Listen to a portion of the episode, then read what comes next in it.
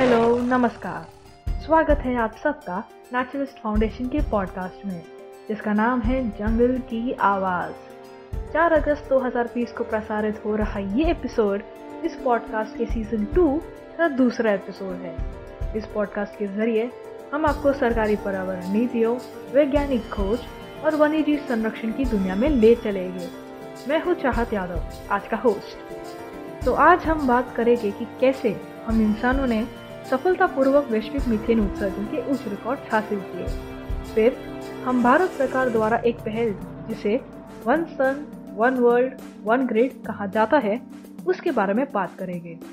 आखिर में, हम देखेंगे कि कैसे जनन विज्ञान कोरल रीफ्स को ग्लोबल वार्मिंग से बचा सकता है। तो देर किस बात की? शुरू करते हैं।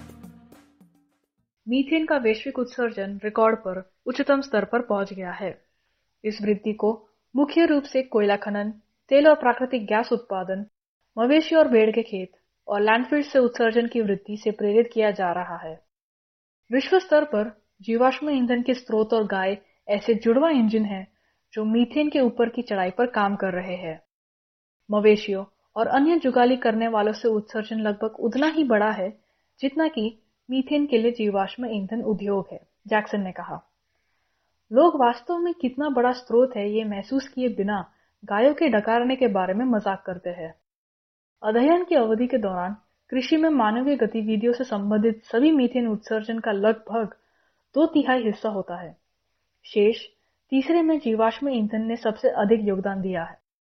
हालाँकि उन दो स्रोतों ने 2000 के दशक की शुरुआत से देखी गई वृद्धि के बराबर योगदान है। 2000 और 2017 के बीच शक्तिशाली ग्रीनहाउस गैस के स्तर में इस तरह से वृद्धि हुई कि जलवायु मॉडल सुझाव देते हैं, इस सदी के अंत से पहले तीन से चार डिग्री सेल्सियस वार्मिंग देखी जाएगी। ये एक खतरनाक तापमान सीमा है, जिस पर वैज्ञानिकों ने चेतावनी दी है कि प्राकृतिक आपदाएँ, जिनमें जंगल की आग, सूखा, बाढ़ और अकाल और सामूहिक पलायन जैसे सामाजिक व्यवधान लगभग एक सामान्य घटना बन जाएँगे। स्टैनफोर्ड यूनिवर्सिटी के वैज्ञानिक रॉब जैक्सन की अगुवाई में ग्लोबल कार्बन प्रोजेक्ट के साथ शोधकर्ताओं द्वारा Earth System, Science, Data and Environmental Research Letters में 14 जुलाई को प्रकाशित दो पत्रों में निष्कर्षों को रेखांकित किया गया है। 2017 में जब पूरा वैश्विक मीथेन डेटा उपलब्ध था, पृथ्वी के वायुमंडल ने लगभग 600 मिलियन टन रंगहीन, गंधहीन गैस को सोखा था। जो 100 साल की अवधि में गर्मी को फंसाने की कार्बन डाइऑक्साइड की क्षमता से 28 गुना अधिक शक्तिशाली है। सभी मीथेन उत्सर्जन के आधे से अधिक अब मानव गतिविधियों से आते हैं। 2000 के दशक से वार्षिक मीथेन उत्सर्जन में प्रति वर्ष 9 प्रतिशत या 50 मिलियन की वृद्धि हुई है, जब वातावरण में मीथेन की सांद्रता अपेक्षाकृत स्थिर थी। वार्मिंग क्षमता के संदर्भ में 2000 के बाद से वातावरण में इस अतिरिक्त मीथेन को जोड़ना दुनिया की सड़कों पर 350 मिलियन अधिक कारों को लगाने या जर्मनी या फ्रांस के कुल उत्सर्जन को दो गुना करने के समान है। स्टैनफोर्ड के school of earth, energy and environmental sciences में अर्थ सिस्टम साइंस के प्रोफेसर जैक्सन ने कहा, हमने अब भी मीथेन से किनारा नहीं किया है। 2017 में कृषि से मीथेन उत्सर्जन बढ़कर 227 मिलियन टन मीथेन हो गया, जो 2000 से 2006 के औसत से लगभग 11 प्रतिशत अधिक है। 2017 में जीवाश्म ईंधन के उत्पादन और उपयोग से मीथेन 108 मिलियन टन तक पहुँच गया, जो पहले की अवधि से लगभग 15 प्रतिशत अधिक है। कोरोना वायरस महामारी के बीच विनिर्माण और परिवहन में कार्बन उत्सर्जन में गिरावट आई है। वहाँ कोई मौका नहीं है कि मीथेन उत्सर्जन महामारी के कारण कार्बन डाइऑक्साइड उत्सर्जन जितना गिरा जैक्सन ने कहा। हम अभी भी अपने घरों और इमारतों को गर्म कर रहे हैं और कृषि बढ़ रही है। अमेरिका और विश्व स्तर पर यहाँ प्राकृतिक गैस का उपयोग तेज़ी से बढ़ रहा है। ये बिजली क्षेत्र में कोयले की भरपाई कर रहा है और कार्बन डाइऑक्साइड उत्सर्जन को कम कर रहा है। लेकिन साथ ही उस क्षेत्र में मीथेन उत्सर्जन में वृद्धि कर रहा है। अमेरिका और कनाडा भी अधिक प्राकृतिक गैस का उत्पादन कर रहे हैं। नतीजतन, हम तेल और गैस कुओं और रिसाव पाइपलाइनों से अधिक मीथेन का उत्सर्जन कर रहे हैं, जैक्सन ने कहा, जो स्टैनफोर्ड के Woods Institute for the Environment और प्रीकोट इंस्टीट्यूट फॉर एनर्जी के वरिष्ठ साथी भी है। उष्णकटिबंधीय और समशीतोष्ण क्षेत्रों में मीथेन उत्सर्जन में सबसे बड़ी उछाल देखी गई है। उत्तरी और ध्रुवीय प्रणालियों ने कम भूमिका निभाई है। आर्कटिक में पिघलने की आशंकाओं के बावजूद, मीथेन की बड़े मात्राओं के निकलने का पिघलती हुई परमाफ्रॉस्ट से शोधकर्ताओं ने आर्कटिक में मीथेन उत्सर्जन को बढ़ाने के लिए कोई सबूत नहीं पाया, कम से कम 2017 तक। मानव संचालित उत्सर्जन कई मायनों में प्राकृतिक स्रोतों की तुलना में खोजना आसान है, जैक्सन ने कहा। हमें ये पहचानने के लिए आश्चर्यजनक रूप से मुश्किल समय हो रहा है कि मीथेन का उष्ण कटिबंधीय और अन्य जगहों पर प्रतिदिन होने वाले मौसमी बदलावों के कारण कैसे जल युक्त मिट्टी में बदलाव आते हैं। वे स्टैनफोर्ड में एक समूह का नेतृत्व भी कर रहे हैं, जो उपग्रहों, फ्लक्स टावरों और अन्य उपकरणों का उपयोग करके दुनिया भर में आर्द्र भूमि और जल युक्त मिट्टी के नक्शे बनाने के लिए काम कर रहे हैं। जैक्सन और उनके सहयोगियों के अनुसार मीथेन उत्सर्जन पर अंकुश लगाने के लिए जीवाश्म ईंधन के उपयोग को कम करने और पाइपलाइनों और कुओं से लीक जैसे भगोड़े उत्सर्जन को नियंत्रित करने की आवश्यकता होगी। साथ ही साथ, जिस तरह से हम मवेशियों को खिलाते हैं, चावल उगाते हैं और खाते हैं, हमें कम मांस खाने और मवेशियों और चावल की खेती से जुड़े उत्सर्जन को कम करने की आवश्यकता होगी, जैक्सन ने कहा। हमारी कारों और घरों में तेल और प्राकृतिक गैस की जगह कोई स्वच्छ ईंधन इस्तेमाल करना होगा।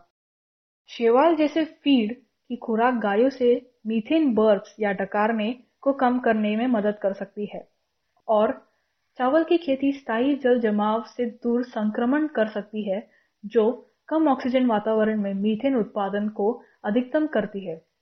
विमान, ड्रोन और उपग्रह तेल और गैस कुओं से मीथेन की निगरानी के लिए वादा दिखाते हैं। जैक्सन ने कहा, मैं आशावादी हूँ कि अगले पाँच वर्षों में हम उस क्षेत्र में वास्तविक प्रगति करेंगे। तो आइए बात करते हैं दूसरे विषय की, जो है one sun, one world, one grid के बारे में। भारत जैसे देश में, जो लगभग पूरी तरह से कोयला ऊर्जा से संचालित है, प्रधानमंत्री एक क्रांतिकारी विचार के साथ आए हैं, जिसे one sun, one world, one grid कहा जाता है। रोमांचक लगता है है ना? तो आइए देखें कि वास्तव में ये क्रांतिकारी विचार क्या है और इस बार में बात करें कि क्या ये उतना ही आश्चर्यजनक है जितना लगता है। इस विचार का मंत्र पहली बार भारतीय प्रधानमंत्री श्री नरेंद्र मोदी ने अक्टूबर 2018 में अंतर्राष्ट्रीय सौर गठबंधन, यानी आईएसए की पहली विधानसभा को संबोधित करते हुए दिया था। उन्होंने कहा हमारा सपना है, जिसे one world one sun one grid कहा जाता है। हम सूर्य से चौबीसों घंटे बिजली पैदा कर सकते हैं, क्योंकि जब दुनिया के एक हिस्से में सूर्यास्त होता है तो उसी समय दूसरे हिस्से में सूर्योदय होता है। सूर्य पूरी पृथ्वी के लिए कभी अस्त नहीं होता। केंद्रीय नवीन और नवीकरणीय ऊर्जा मंत्रालय, यानी एमएनआरई ने one sun one world one grid के कार्यान्वयन के लिए एक दीर्घकालिक दृष्टि कार्यान्वयन योजना रोड मैप और संस्थागत ढांचों को विकसित करने के प्रस्तावों को आमंत्रित किया है, जिसे मई 2020 में लाया गया था और इसका नाम दिया गया ओ एस ओ डब्ल्यू ओ जी इसे एक भाग के रूप में आत्मनिर्भर भारत आंदोलन के तहत सामने लाया जा रहा है, जिसका अर्थ है कि ये विचार अब कार्यान्वयन के लिए रखा जा सकता है। तो वास्तव में ये योजना क्या है? O S O W O G Akshay ऊर्जा संसाधनों के वैश्विक अंदर संबंध बनाने के लिए भारत की पहल है। ये भारत सरकार के अनुसार तीन चरणों में किया जाएगा। पहले चरण में केंद्र में भारत के साथ दक्षिण पूर्वी एशियाई देश और मध्य पूर्वी देश शामिल हो गए। दूसरे चरण में अफ्रीकी देश शामिल हो गए और तीसरे चरण में विचार का पूर्ण वैश्वीकरण होगा। ओ एस ओ डब्ल्यू ओ जी के लिए खाका विश्व बैंक के तकनीकी सहायता कार्यक्रम के तहत विकसित किया जाएगा, जो ग्रिड से जुड़े रूफ टॉप सौर प्रतिष्ठानों के उपयोग को तेज करने के लिए लागू किया गया है। ये योजना चीन की बेल्ट एंड रोड पहल, यानी बीआरआई के लिए भारत के जवाब की तरह लगती है, जो मुख्य रूप से वर्तमान 78 साझेदार देशों के बीच कनेक्टिविटी और सहयोग द्वारा अपनी अर्थव्यवस्था को बढ़ावा देने का एक तरीका है। अब चूँकि ये निश्चित है कि योजना क्या है, आइए योजना की सकारात्मकता पर नज़र डालें। अक्षय ऊर्जा की सकारात्मकता दुनिया के लिए कोई रहस्य नहीं है। इस युग में जहाँ बिजली की खपत अधिक है और ऊर्जा उत्पादन के गैर नवीकरणीय तरीकों के कारण प्रदूषण है, अक्षय स्रोत आशा की किरण है। यदि पर्यावरण में बाधा आए बिना सही तरीके से लागू किया जाए तो ये विधियाँ स्वच्छ ऊर्जा प्रदान करती है। ओ योजना वैश्विक कनेक्टिविटी प्रदान करेगी और ऊर्जा उत्पादन के लिए कोयला खनन और अन्य विकल्पों पर भारत की निर्भरता को कम करेगी और इस प्रकार आर्थिक लाभ प्रदान करेगी। सौर ऊर्जा उत्पादन की गिरती लागत और मांग में वृद्धि के साथ यह योजना एक तरीके की प्रतीत होती है और इसमें सफलता की संभावना है। योजना न केवल निरंतर ऊर्जा प्रदान करेगी, बल्कि कम लागत की उपलब्धता भी सुनिश्चित करेगी।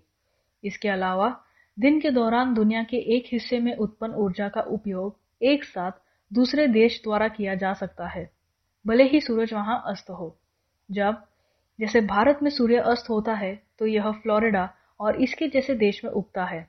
यह परस्पर संबंध ये सुनिश्चित करेगा कि दोनों देश बिजली साझा कर सके और उच्च भंडारण उपकरणों की आवश्यकता नहीं होगी। हर योजना कुछ नकारात्मक प्रभावों के साथ आती है और इसलिए इस विचार का भी है। विशाल माइक्रोग्रिड से दुर्घटनाओं, मौसम और साइबर हमलों के प्रति संवेदनशीलता बढ़ जाती है, जिससे न केवल स्थानीय स्तर पर बल्कि दुनिया के दूसरे हिस्से में भी बिजली उत्पादन में बाधा आ सकती है। रक्षा और अस्पताल जैसी आवश्यक सेवाएँ सहित कई गतिविधियों के लिए ऊर्जा की आपूर्ति आवश्यक है। परियोजना के तहत ये सामान्य ग्रिड पर निर्भर हो गए इस प्रकार कोई भी व्यवधान कई देशों और यहाँ तक कि महाद्वीपों में महत्वपूर्ण सेवा को प्रभावित कर सकता है। इसके अलावा कई देशों की प्राथमिकताओं में उनकी सामाजिक आर्थिक स्थिति के आधार पर अनिवार्य रूप से स्वच्छ बिजली उत्पादन नहीं होगा। इस प्रकार कई देश इस विचार से सहमत नहीं होंगे। अगर वैश्विक बंटवारे से समग्र दक्षता में संदेह पैदा होता है तो बिजली की लागत पर एक सवाल है, जो मोटोस में से एक है। ट्रांसमिशन लॉस भी हो सकता है। बड़े पूंजीगत व्यय अब बिजली उत्पादन के लिए आवश्यक नहीं है। जो कोई भी छत पर सौर स्थापित कर सकता है या एक माइक्रोग्रिड स्थापित कर सकता है, बिजली व्यवसाय में संदिग्ध मांग की ओर अग्रसर हो सकता है। कोविड 19 के कारण अर्थव्यवस्था में बदलाव एक नकारात्मक प्रभाव साबित हो सकता है। यह योजना स्केल की अर्थशास्त्र के बजाय बड़े पैमाने की अर्थशास्त्र को विकसित कर सकती है, जिसका अर्थ है कि ये बड़े पैमाने पर उत्पादन पर केंद्रित है और लागत प्रभावशीलता पर नहीं। सौर ऊर्जा भी बहुत सी जगह लेती है जो सही ढंग से लागू नहीं होने पर वनों की कटाई का कारण बन सकती है। ओएसओडब्ल्यूओजी के विचार के लिए कई सकारात्मक और नकारात्मक है। ये या तो विनाशकारी गिरावट या उच्च आर्थिक दक्षता का कारण बन सकता है। इसमें कोई संदेह नहीं कि भारत को बहुत अधिक धूप मिलता है, जो अगर कुशलता से उच्च लाभ दे सकता है। लेकिन क्या ये भारत को सौर दुनिया का सऊदी अरब बना देगी? चलिए देखते हैं कि आखिर कैसे जनन विज्ञान कोरल रीफ्स को ग्लोबल वार्मिंग से बचा सकता है। दुनिया भर में तापमान में वृद्धि हो रही है तो इसका क्या मतलब है? हम जानते हैं कि कोरल इन पर्यावरणीय परिवर्तनों के प्रति अत्यधिक संवेदनशील है। ग्लोबल वार्मिंग, प्रदूषण और मानव गतिविधियों के परिणाम के कारण दुनिया भर में पानी के तापमान में वृद्धि के रूप में कोरल रीफ खतरनाक दर से मर रहे हैं। पिछले तीन दशकों में ऑस्ट्रेलिया के ग्रेट बैरियर रीफ ने अपना कोरल कवर खो दिया है। कोलंबिया यूनिवर्सिटी के एक नए अध्ययन से अधिक सबूत मिलते हैं कि आनुवांशिक अनुक्रमण रीफ बिल्डिंग कोरल में विकासवादी मतभेदों को प्रकट कर सकता है, जो एक दिन वैज्ञानिकों को यह पहचानने में मदद कर सकते हैं कि कौन सा उपभेद गर्म समुद्रों के अनुकूल हो सकते हैं। जीनोमिक्स का उपयोग करके ये पहचानने में मदद मिल सकती है कि कौन से कोरल उच्च तापमान पर रहने की क्षमता रखते हैं और जलवायु लचीलापन से जुड़े आनुवांशिक रूप को प्रकट करते हैं। कोरल रीफ उष्णकटिबंधीय महासागरों में दुनिया भर में पाए जाते हैं। पृथ्वी पर सबसे विविध और मूल्यवान पारिस्थितिकी प्रणालियों में से एक है। ये जीवित उपनिवेश है और कई कारणों से महत्वपूर्ण है। रीफ्स विभिन्न प्रकार की समुद्री प्रजातियों के लिए एक निवास स्थान प्रदान करते हैं। तूफ़ान, बाढ़ और कटाव से तटरेखाओं की रक्षा करना और मछली पकड़ने और पर्यटन उद्योगों को बनाए रखने में मदद करता है। 1990 के दशक के उत्तरार्ध में दुनिया भर में बीतियों ने अपने बड़े पैमाने पर विरंजन की पहली लहर का अनुभव किया, जो तब होता है जब उच्च पानी का तापमान कॉलोनी के रंगीन शेवाल के साथ सहजीवी संबंध को नष्ट कर देता है। जिससे कोरल सफ़ेद हो जाता है। नुकसान उन्हें प्रभावी रूप से भूखा करता है, क्योंकि कोरल इन प्रकाश संश्लेषक शेवाल पर निर्भर होते हैं, जो पोषक तत्वों के लिए उनके उत्कों के भीतर रहते हैं। रीफ ब्लीचिंग से उभर सकता है। हालाँकि, लंबे समय तक पर्यावरणीय तनाव अंततः उन्हें मार सकता है। कोलंबिया अनुसंधान कुछ हद तक भविष्यवाणी करता है, जो कोरल असामान्य रूप से उच्च तापमान का सामना करने और विरंजन घटनाओं का विरोध करने की संभावना है। जीनोमिक्स हमें उन आनुवांशिक अंतरों की जाँच करने की अनुमति देता है, जो अस्तित्व और विरंजन सहिष्णुता को प्रभावित कर सकते हैं। हमें काम करने में मदद करते हैं कि हम कोरल स्वास्थ्य का समर्थन कैसे कर सकते हैं। अपने अनुवांशिक डेटा को इकट्ठा करने के लिए Australia Institute of Marine Science के कई सहयोगियों ने ग्रेट बैरियर रीफ के साथ 12 स्थानों पर एकत्र किए गए 237 नमूनों का विश्लेषण किया, जो आज तक की किसी भी कोरल के उच्चतम गुणवत्ता वाले दृश्यों का निर्माण करते हैं। अनुक्रमण ने शोधकर्ताओं को उन हस्ताक्षरों के लिए जीनोम को देखने की अनुमति दी, जहाँ अनुकूलन हुआ और विरंजन सहिष्णुता के साथ जुड़े आनुवांशिक रूप से भिन्न भिन्नताओं को खोजने के लिए। उन्हें पता चला कि ब्लीचिंग के लिए प्रवाल की प्रतिक्रिया में अंतर के लिए कोई भी जीन जिम्मेदार नहीं था, लेकिन इसके बजाय कई अनुवांशिक परिवर्तन लक्षण को प्रभावित करते हैं। अपने दम पर प्रत्येक का बहुत छोटा प्रभाव होता है, लेकिन जब एक साथ लिया जाता है तो हम इन सभी वेरिएंट का उपयोग करके ये अनुमान लगा सकते हैं कि कौन से कोरल गर्म समुद्र के सामने जीवित रह सकते हैं। सहयोगकर्ताओं ने कहा कि निष्कर्ष कोरल जीव विज्ञानी के लिए आगे बढ़ने वाले उपभेदों की खोज करने के लिए एक मार्ग प्रदान करते हैं, जो समुद्र के वार्मिंग से बेहतर तरीके से सामना कर सकते हैं और इसी तरह के दृष्टिकोण को सक्षम कर सकते हैं, जो अन्य प्रजातियों में उपयोग किया जा सकता है, जो जलवायु परिवर्तन से सबसे अधिक जोखिम में है। सबसे अच्छा मौका यह है कि हमें ग्रीन हाउस गैस उत्सर्जन को तेज़ी से कम करना होगा, ताकि जलवायु परिवर्तन के प्रभावों को कम करके पृथ्वी के कोरल रीफ्स को बचा सके। इस पॉडकास्ट को मेरे साथ सुनने के लिए धन्यवाद। हमारी युवा टीम ने इस पॉडकास्ट पर खूब मेहनत की है। तो अगर आपको पसंद आया तो लाइक, शेयर और सब्सक्राइब ज़रूर करें। हमारी युवा टीम की मेहनत और लगन को पेट्रेन पर ज़रूर सपोर्ट करें। लिंक डिस्क्रिप्शन में मौजूद है। हम हर शनिवार और मंगलवार ऐसे ही नए विषयों पर बात करेंगे। तो मिलते हैं शनिवार को। तब तक के लिए घर पर रहे, सुरक्षित रहे। धन्यवाद।